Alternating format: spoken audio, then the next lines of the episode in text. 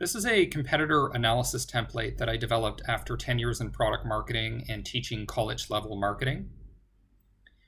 The big challenge with doing a competitor analysis is that it can be very overwhelming. There are dozens of competitors that you could be looking at and thousands of different tactics that you can evaluate. And those tactics are constantly changing with things like the website, which is frequently updated. So there's really no end to it. What I've done here is created a one page simple template that helps you focus on the things that really matter. And one of the first things that really matters is competitive advantages. What these are is the elements that make it difficult to steal customers from your competitors or for you to take customers and market share away from your competitors. And there are really only four types of sustainable competitive advantage. The first is the switching and search costs. So in some cases, it's actually expensive to switch from one provider of a product to another. An example of this is when you have software that's been custom tailored to you. You're basically stuck to the person that created the custom software because they understand it, they know how to maintain it, they know how to update it. Whereas if you hire somebody new, that person needs to spend a lot of time and a lot of your money learning that custom software. So that's a key competitive advantage. The other is search costs. So these are things that make it difficult to find replacements for the product that you're currently using.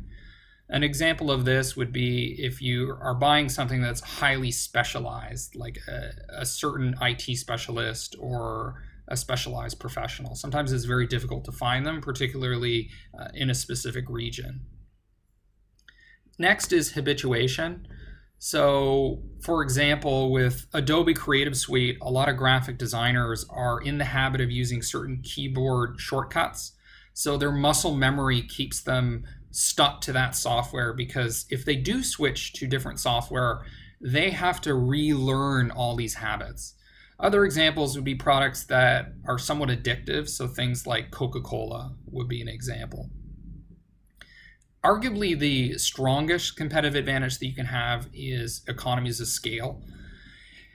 The best example of this would be something like a natural monopoly or duopoly. So, if you're participating in a market that can really only support one or two providers of a product at scale, then if somebody tries to enter that market, they can't really do it because they can't match your price structure and the cost structure that goes along with it. So if competitors are able to sell products at a cheaper price and be more profitable than you, then it's going to be very, very difficult for you to steal customers away from them.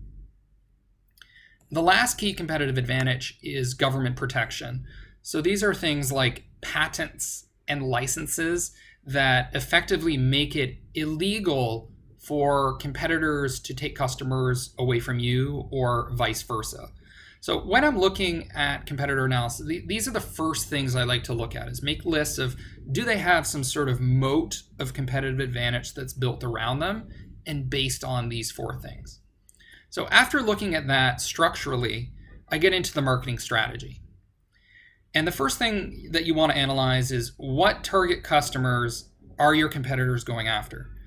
They may have a similar product to you, they may have similar services to you, but if they aren't actually going after the same customers, then they're not really your competitors. They may look like competitors, but your customers aren't going to see them as competitors, and neither will your competitors, even if they're using similar technology. The other thing, and I think this is probably the big thing with marketing strategy that product marketers miss, is partners. A huge part of your marketing strategy is who you partner with. So, for example, it might be a retailer, Walmart or Amazon. It might be certain app marketplaces that you're participating in. It may be key influencers that are endorsing your product. This is very important because if your competitors are getting a lot of traction with large partners and you're not, then you're going to be left behind. And you can actually replicate those exact partnerships, assuming that they're not exclusive. And if the partnerships are exclusive, then you can simply find a similar company to have an exclusive contract with. The other key part of the marketing strategy is the value proposition. So, in what way are your competitors creating value in the market, particularly for customers, but also for partners? So, for example, is it that they save time? Is it that they save money? Is it that they fix some critical integration issue in that particular product? It might be very, very narrow, particularly if you're in a small market with small players, or the value proposition may be very large, particularly when uh, you're selling something like a, a, suite of software solutions for small business, and your competitors have a lot of venture capital to support them. Closely tied to the value proposition is the positioning. So, usually, this is one, maybe two features or benefits that your competitors are choosing to emphasize in their messaging to secure a certain place in the minds of the target customers. So somebody might position themselves around speed, they might position themselves around cost savings. So it's very important to understand how your competitors are positioning themselves. And the easiest way to do that is to look at their homepage. Their homepage may have a tagline on it, and usually that gives you a sense of what kind of positioning they want in the minds of the customers.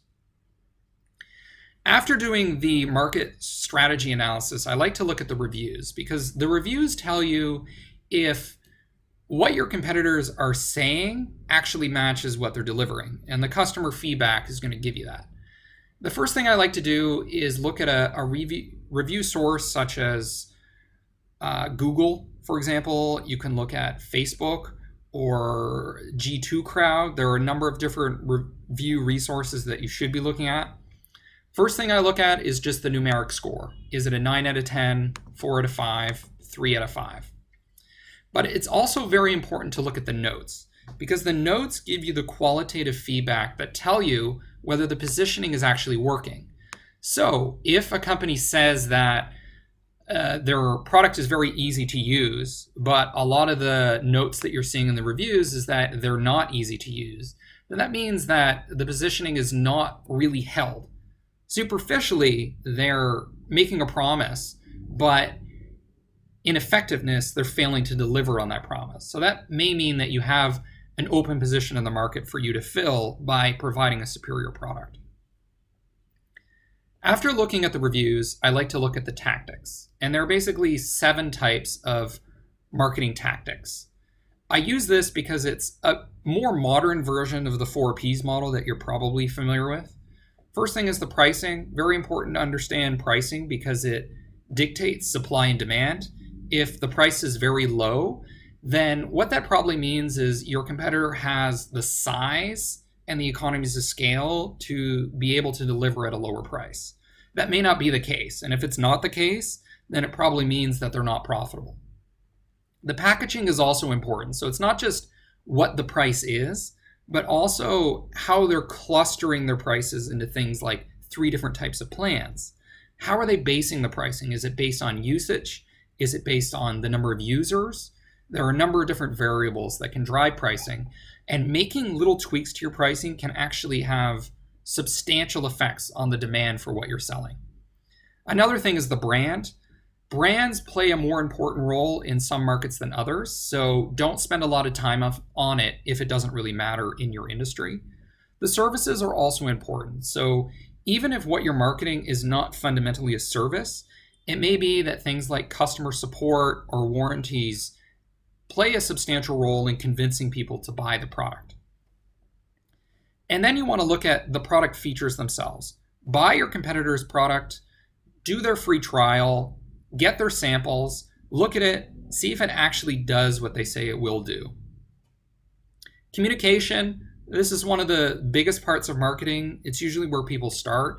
So, this is looking at things like the advertising, the social media posts, the website, the landing pages. It gives you a sense of how effective your competitors are at communicating to the target customers. Incentives and promotions can matter a lot. So, things like coupons, time sensitive offers. And also, you really want to consider the distribution or channels that your competitors are going through. So, typically, a lot of time is spent looking at competitors' websites. But the website doesn't tell the whole picture. It could be that most of their sales are coming from Amazon, or they're coming from Salesforce App Exchange, or they're coming from apps.com. So don't assume that the website is the most up to date version of how the competitor is marketing themselves. So, after looking at the strategy, looking at the tactics, looking at the reviews, looking at the competitive advantages, there are a few key things that I really like to focus on uh, in the end. First is the direct response offer. So, are your competitors selling something like a demo or a free trial? Or are they really pushing a coupon redemption? Because these little offers and how the messaging centers around the offers can make a huge difference in your conversion rate, your sales pipeline, and ultimately your sales. You can also look at uh, web traffic and authority. You can use things like Moz, SEMrush, SpyFu to get a sense of how much share of voice your competitors have and how much you have compared to them. Keyword rankings also very important if you want to own a position in the market centered around certain keywords. Funding is important. Uh, you can use websites like Crunchbase to find out how much funding your competitors have.